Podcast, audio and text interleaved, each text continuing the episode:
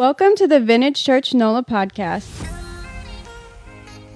Vintage Church is a multi church, multi city movement of truth, love, and community. For information, visit vintagechurchmovement.com. Here is this week's message. Welcome to Vintage Church. My name is Dustin Turner. If I've never met you, I serve as the lead pastor of Vintage Church. And just let me give a quick shout out to John Llewellyn. Let me tell you, one of the most difficult things about communicating truth is finding clear illustrations that communicate that truth. And uh, I don't know if it hit all of you. It doesn't always connect with everyone, but I have a feeling you might have connected with a few people, John. So, congratulations. If you have a Bible, open up to the book of Ephesians. If you're new to the Bible, that is towards the back of your book. That is a letter that Paul wrote to a young church that is in now modern day Turkey. If you don't have a Bible, lift up your hand. Our Connect team would love to get you a copy of God's Word as our gift from us to you. Over the last six weeks, we've been in this series that we've called Changes, and we've been looking at how we actually change. We're in a new year, believe it or not. We are in the month of February. As a reminder, tomorrow is Valentine's Day for anybody that needs that reminder. But we're in a new year, and with every new year, there's things that we're thinking about how we want to tweak, what we want to change, how we want to grow. And what we've been looking at over the last six weeks is like, what does it look like to truly have and provide lasting change?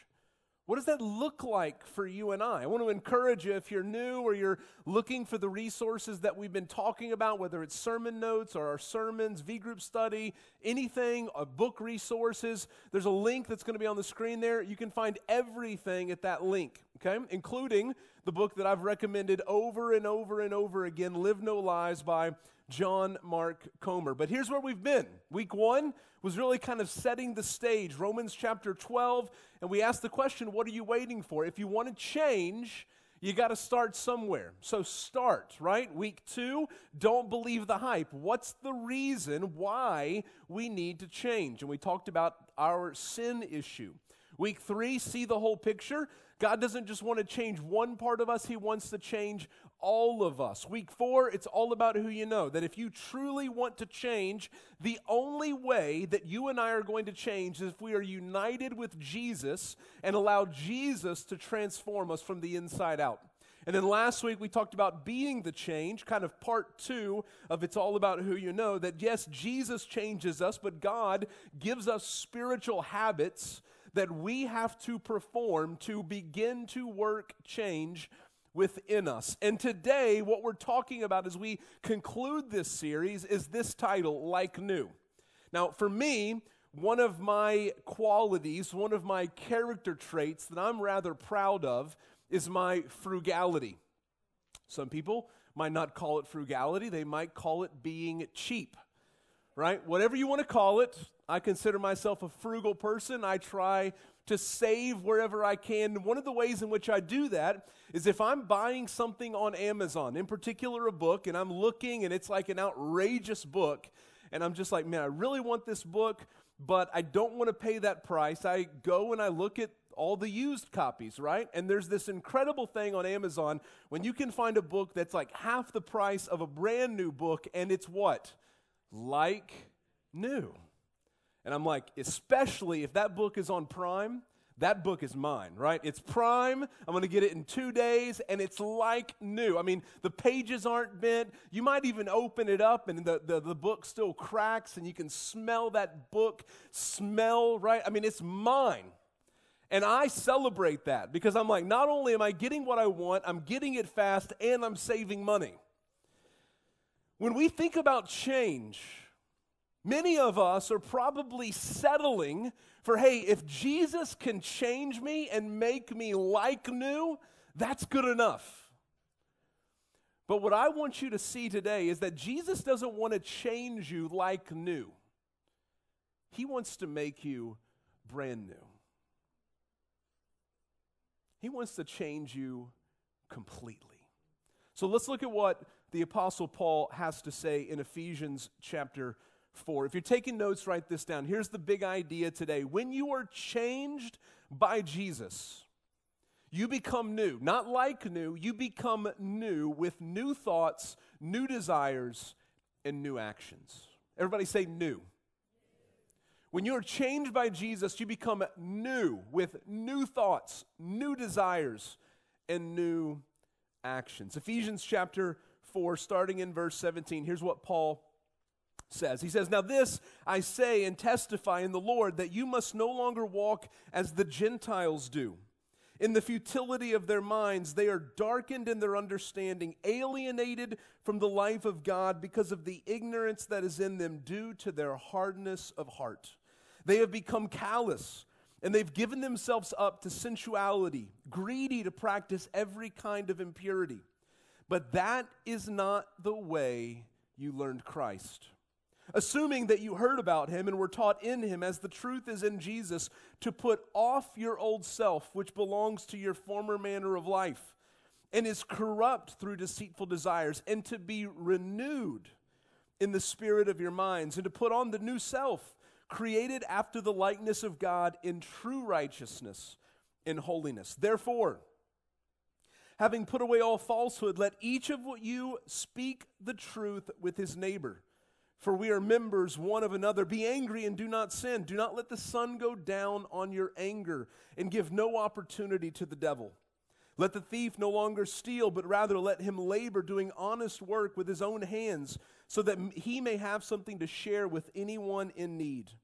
Let no corrupting talk come out of your mouths, but only such as is good for building up, as fits the occasion, that it may give grace to those who hear. And do not grieve the Holy Spirit of God, by whom you were sealed for the day of redemption. Let all bitterness and wrath and anger and clamor and slander be put away from you, along with all malice. Be kind to one another, tender hearted, forgiving one another as God in Christ forgave you. As to sum it all up, Paul says, therefore, be imitators of God as beloved children and walk in love as Christ loved us and gave himself up for us, a fragrant offering and sacrifice to God. We're called to be new. So, if God is going to change us, what are we being changed into? We are changed, number one, when we stop living the old way. When we stop living the old way. I want to go back and I want to read verses 17 through 19 just to reiterate what Paul says here. He says, Now this I say, and I testify in the Lord, that you must no longer walk as the Gentiles do in the futility of their minds. They are darkened in their understanding, alienated from the life of God because of the what? Everybody say it. Ignorance that is in them due to their what? Hardness of heart. They have become callous and they've given themselves up to sensuality, greedy to practice every kind of impurity. So, what is the old way? Paul says, don't go back to the old way. And the way that he describes the old way is to walk as the Gentiles do. Now, here's the problem for you and I. I guarantee you that almost every single one of us in this room are Gentiles according to the Bible, right? Most of us do not come from Jewish background. We are non Jews, and therefore, the way the Bible describes us is we are Gentiles. But Paul's not necessarily getting at our ethnicity. What he's getting at is the way that we live our lives. So he's writing in the book of Ephesus to primarily a Jewish Christian audience, people who were born Jewish, who followed Jewish law, who came to believe that Jesus was the Messiah.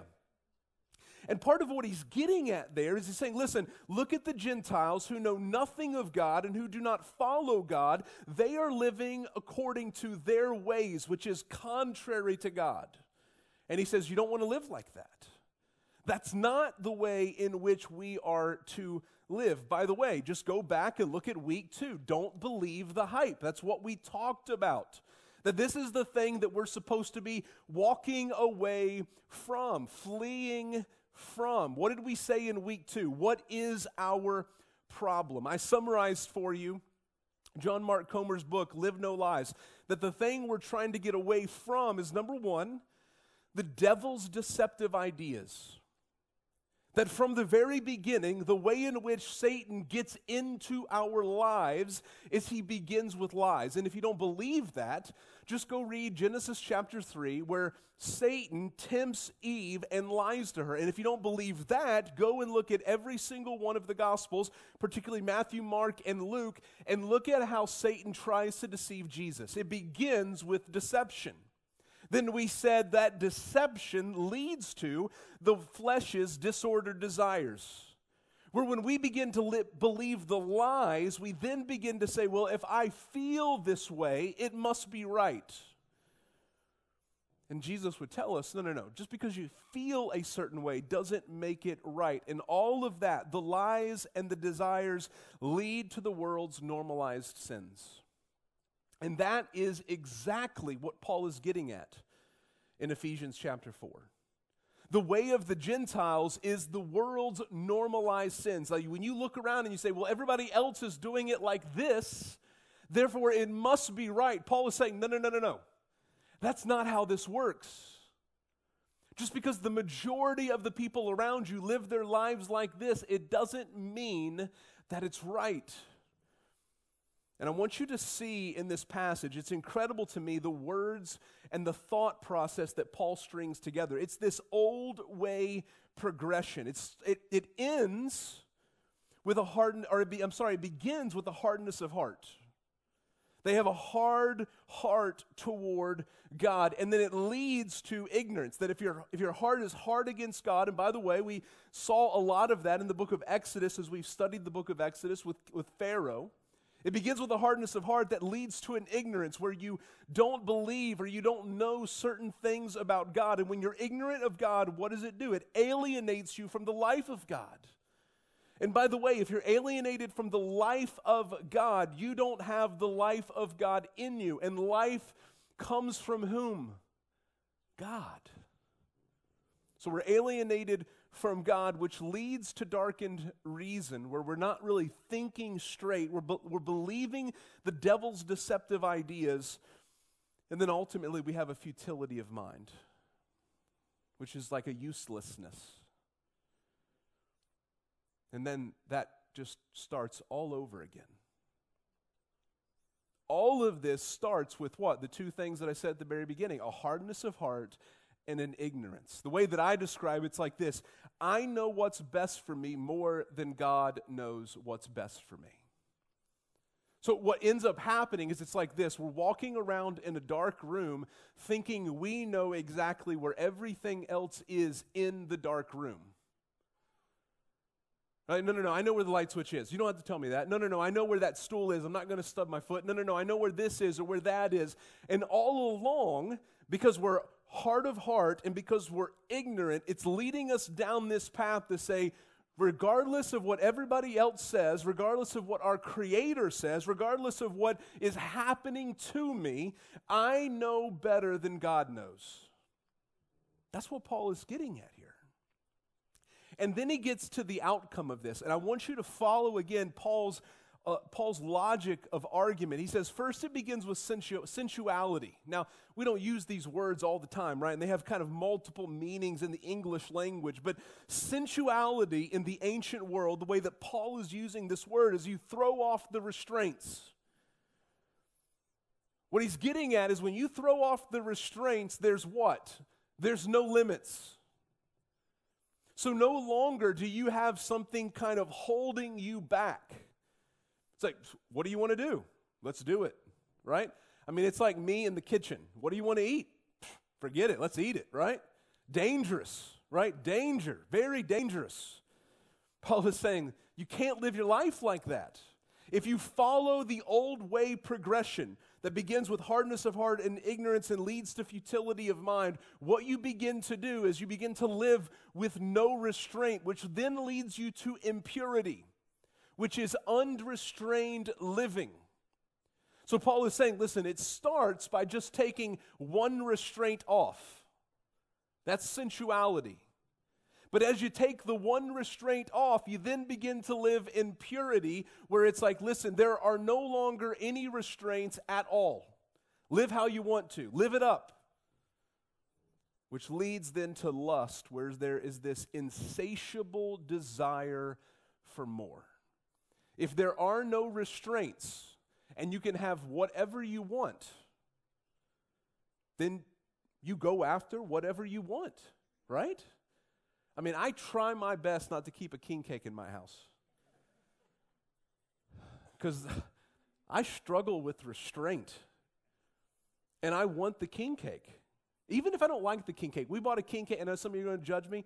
We bought a king cake this weekend. My wife wanted it real bad. It's a king cake with Nutella inside.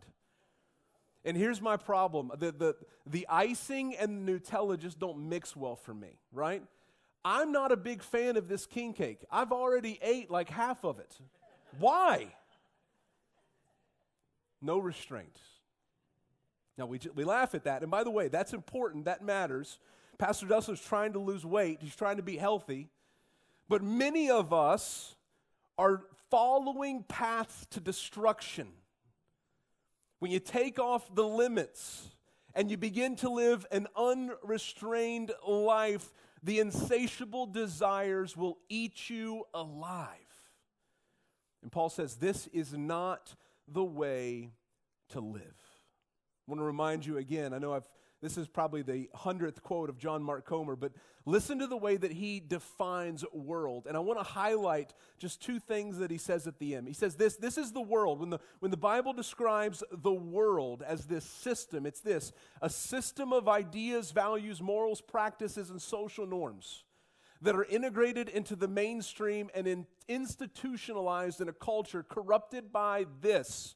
Here's what I want you to get. This is what I think Paul is getting at the twin sins of rebellion against God and a redefinition of good and evil.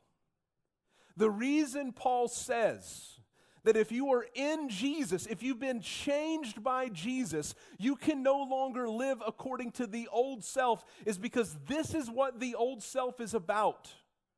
The old self is about, listen, I don't care what God wants for me. In fact, I would prefer to redefine what God thinks is good and evil.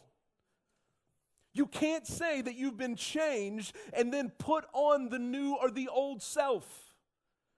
If you've been changed, you've taken the old self off. Don't put it back on.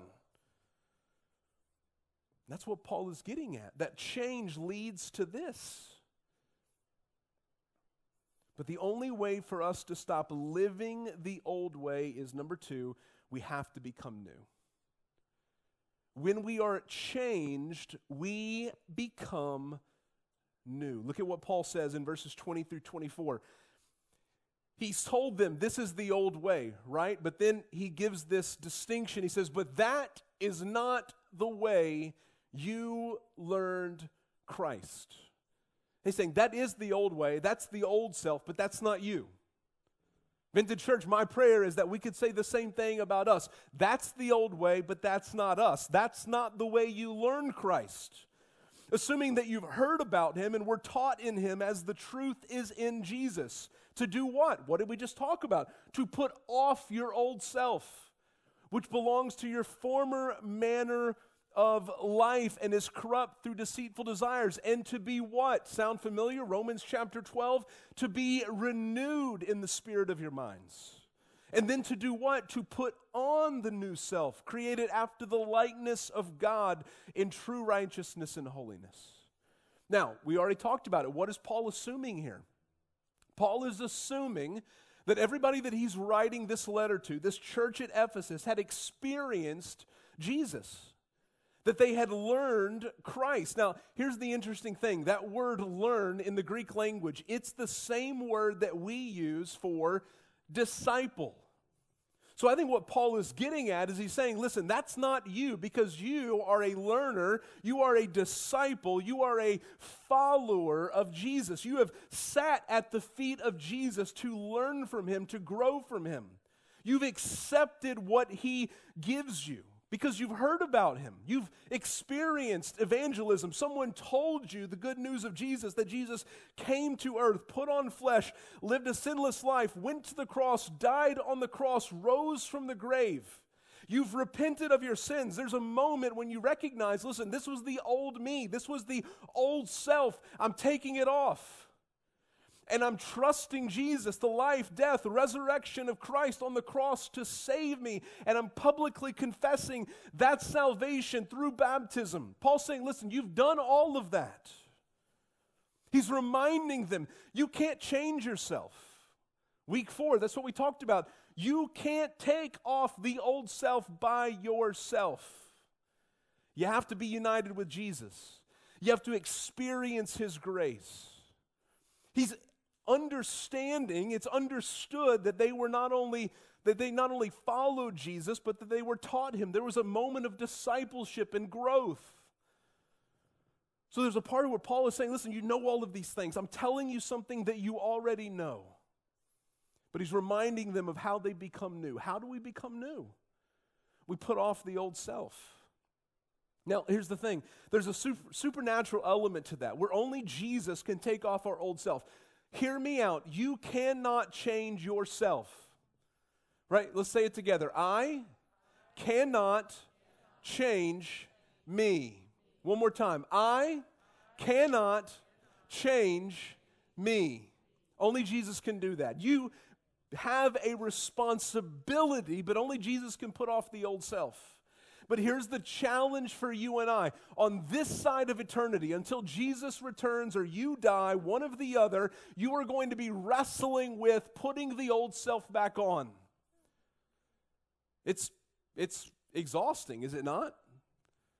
But it's a reality that you have the new self on and you're wrestling with taking the old self off and keeping it off. It's like, it's like getting an organ transplant when you get an organ transplant, I mean, that's a brand new organ. You have a heart transplant, you take out the old heart, you put in the new heart. But if you've ever met someone or you yourself have an organ transplant, it's a lot of work to keep the organ going. My, my grandfather had a kidney transplant, and like the one time that I stayed with him, I was amazed at like the pills he had to take to keep the organ from being re- from his body rejecting the organ. It's the same way for you and I. Jesus has taken our old heart out and put a new heart in. But there is some work on our end to make sure that our new self keeps rejecting the old self. We have to put off that old self daily. The Puritan uh, John Owen said, Be killing sin, or sin will be killing you. You have to put off the old self. But then you have to renew your mind. Romans chapter 12, verses 1 and 2. We talked about that in week one. Do not be conformed to the pattern of this world, but be transformed by the renewing of your mind. Listen to what Dane Ortlund says in his book Deeper. He says, You will grow in Christ as you direct your gaze to Christ. If you take your eyes off of Jesus Christ and direct your gaze to your own growth, you will prevent the very growth you desire. How many of us, and I'm probably guilty of teaching you this, have said, look, here's where you're at, here's where you want to go. Look at the distance between the two and do something about it. I think part of what Dane is getting at and part of what Paul is getting at as we renew our minds is keeping our minds on Jesus. And guess what? As we keep our minds on Jesus, as we allow the Holy Spirit to transform our minds, here's what happens that gap that, of growth that we actually need, the Holy Spirit actually grows us. Because we fixed our eyes on who matters most Jesus. So we put off our old self, we renew our minds. Part of that spiritual renewal is keeping the gospel implanted in us. If, you, if you're new, check out last week's sermon where we talked about implanting the gospel. And then lastly, we put on the new self. Now, again, this is a supernatural work that Jesus does in us, that he takes the old self off, he puts the new self on, but it is a daily task of us doing what we talked about last week, implanting the gospel in us. That where we're feeding the gospel, we're feeding ourselves more of the gospel and less of the junk, so we're becoming more like Jesus. So that old, that, that old self isn't coming back and our, our new self isn't being rejected. And look at what Paul says. Like, what's the, what's the, what are we looking to? Like when we put on the new self, what is happening? We put on that new self that's created after the likeness of God in true righteousness and holiness. That that new self, that's who we are becoming. And by the way, who was the exact likeness of God? Jesus. So part of what Paul is getting at is listen, as you put on that new self, and you're growing in that new self. As you grow in that new self, you are becoming more and more like God. And if you're struggling to wrap your mind around who God is and what God looks like, look to your Savior. Because then you will know what holiness and righteousness, and you will know what it looks like to be changed. You have to put on the new self. I love this idea that I think we have to wrap our minds around is we are to become what we are in Christ. You know, it's, the, it's the combination of understanding our justification that in the moment of salvation, we are declared righteous and we are given every single gift we need to be changed. That's what we talked about in week four, being united with Christ. That when we are united with Jesus, everything we need for life and holiness is given to us. But you and I, we've just acknowledged the reality that it's re- really hard to change. It's difficult to keep the old self off and keep growing in the new self. But I want to encourage you that in that difficulty, don't forget that you have everything you need in Jesus to become who Jesus wants you to become. Everything. You don't have to like go rummage around in your spiritual growth closet. Man, if I just had that tool, that tool would help me. Now, Paul is saying, listen, you have everything you need because you have Jesus. If you want to change and you want to grow, you have to have Jesus. And when you have Jesus, trust that He has everything you need to be able to grow. So we're talking about change. We're talking about how Jesus changes us. We're talking about we put off the old self, we put on the new self, we're changed. But if we're changed, there must be fruit. And so we are changed when we continue to live the new way.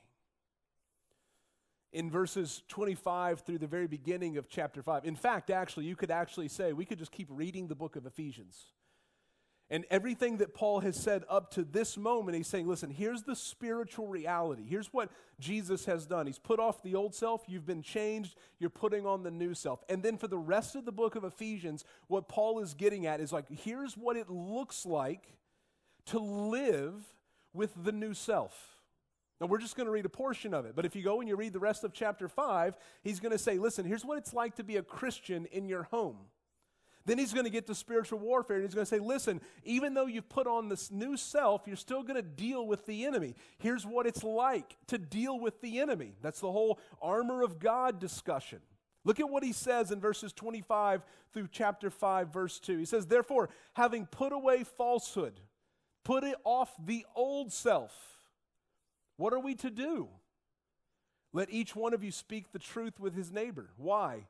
Because we are members one of another. Number two, be angry and do not sin. Do not let the sun go down on your anger and give no opportunity to the devil. What? Number three, let the thief no longer steal, but rather let him labor, doing honest work with his own hands, so that he may have something to share with anyone in need. Number four, let no corrupting talk come out of your mouths, but only as such is good for building up as fits the occasion, that it may give grace to those who hear. Number five, do not grieve the Holy Spirit of God by whom you were sealed for the day of redemption. Number six, let all bitterness and wrath and anger and clamor and slander be put away from you, along with all malice. Number seven, be kind to one another, tender hearted, forgiving one another as God in Christ forgave you. Number eight, therefore, be what?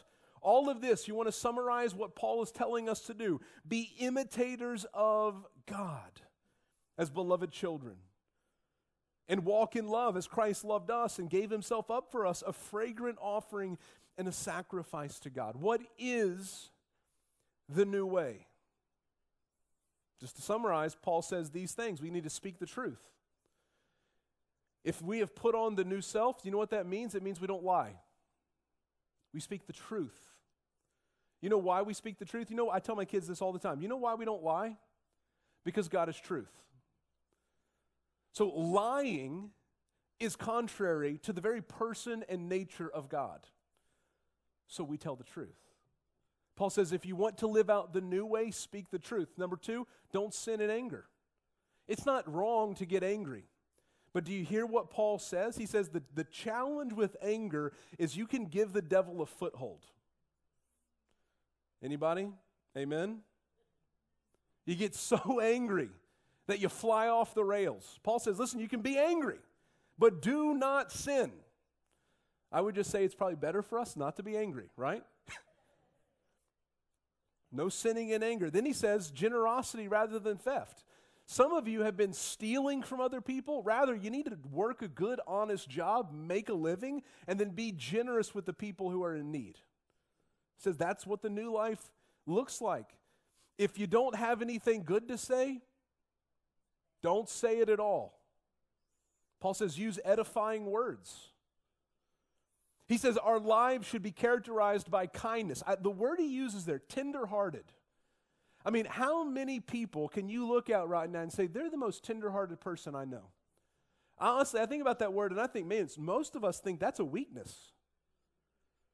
Paul says the way of the new life, the way of living for Jesus, putting on the new self, is you need to be tenderhearted, aka not a jerk.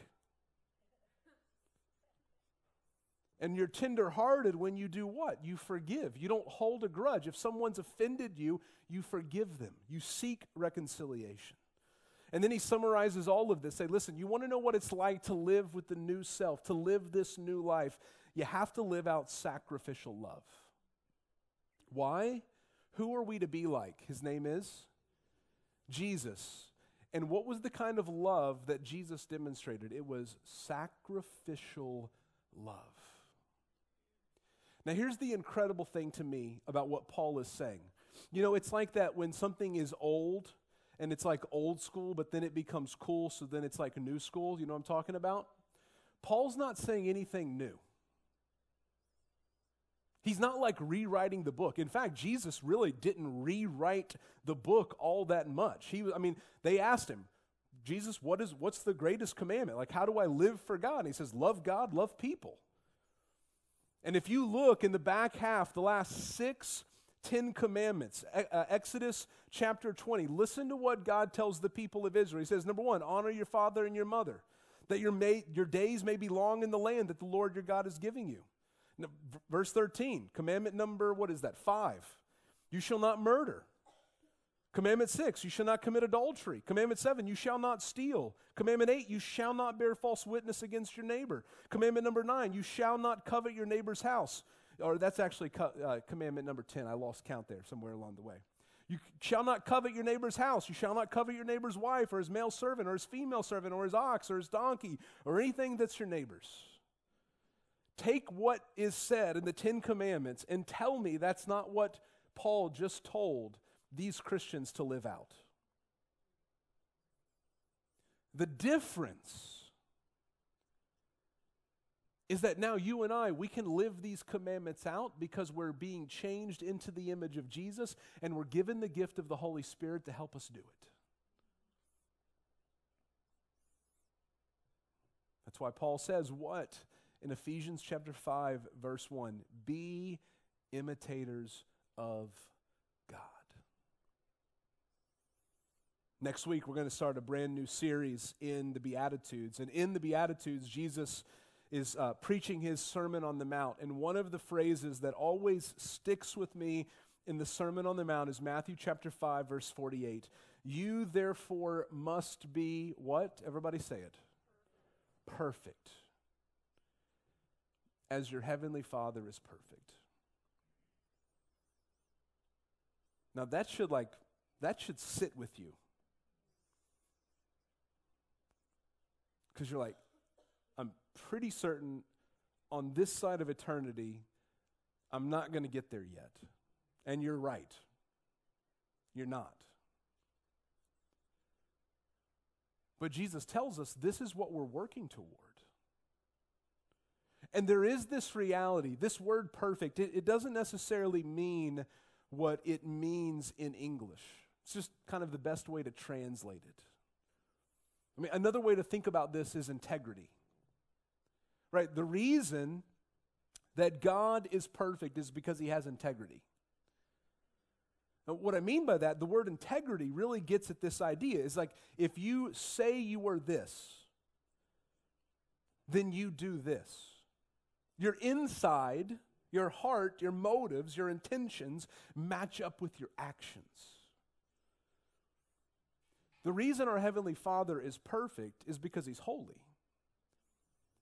Because he has complete integrity. Who he says he is, he actually lives out. There's never any wavering. There's never any looking and saying, man, I wonder if God's going to do that or not. No, if God is this, then he will do this.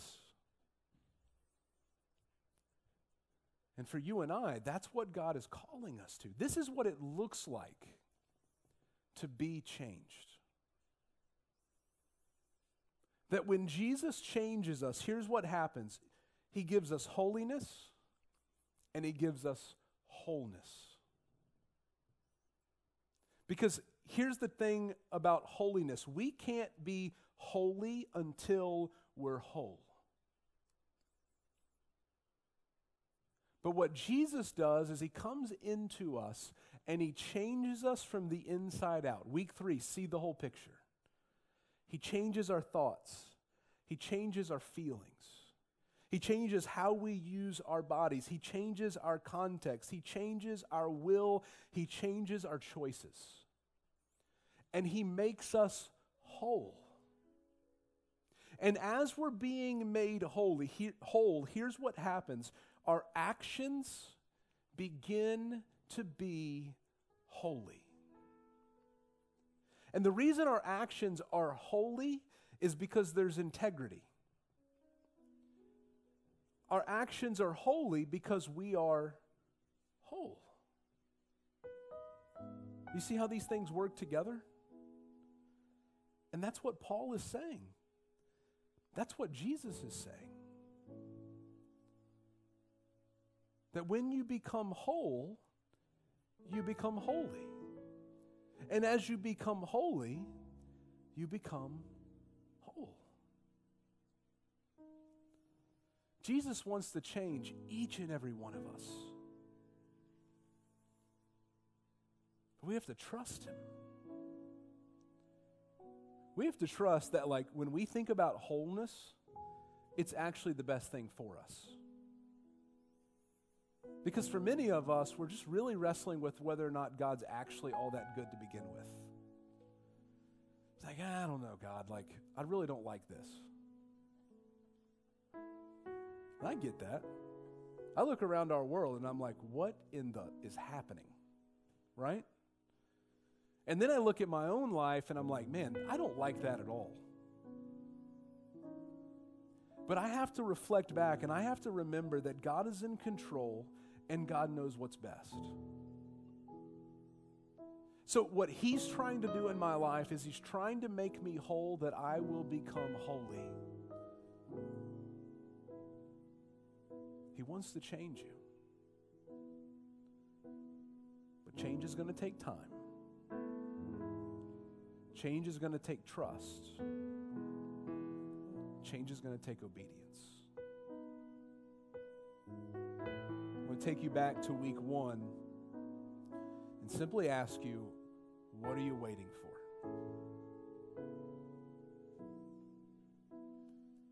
if you know you need to change or you know there's a part of you that needs to change, what are you waiting for? Let Jesus change you. Let's pray. Father, we love you. And we thank you that you love us, God. We thank you that you have made a way by sending your son Jesus for us to experience change. I simply pray, God, that you would help us to take that next step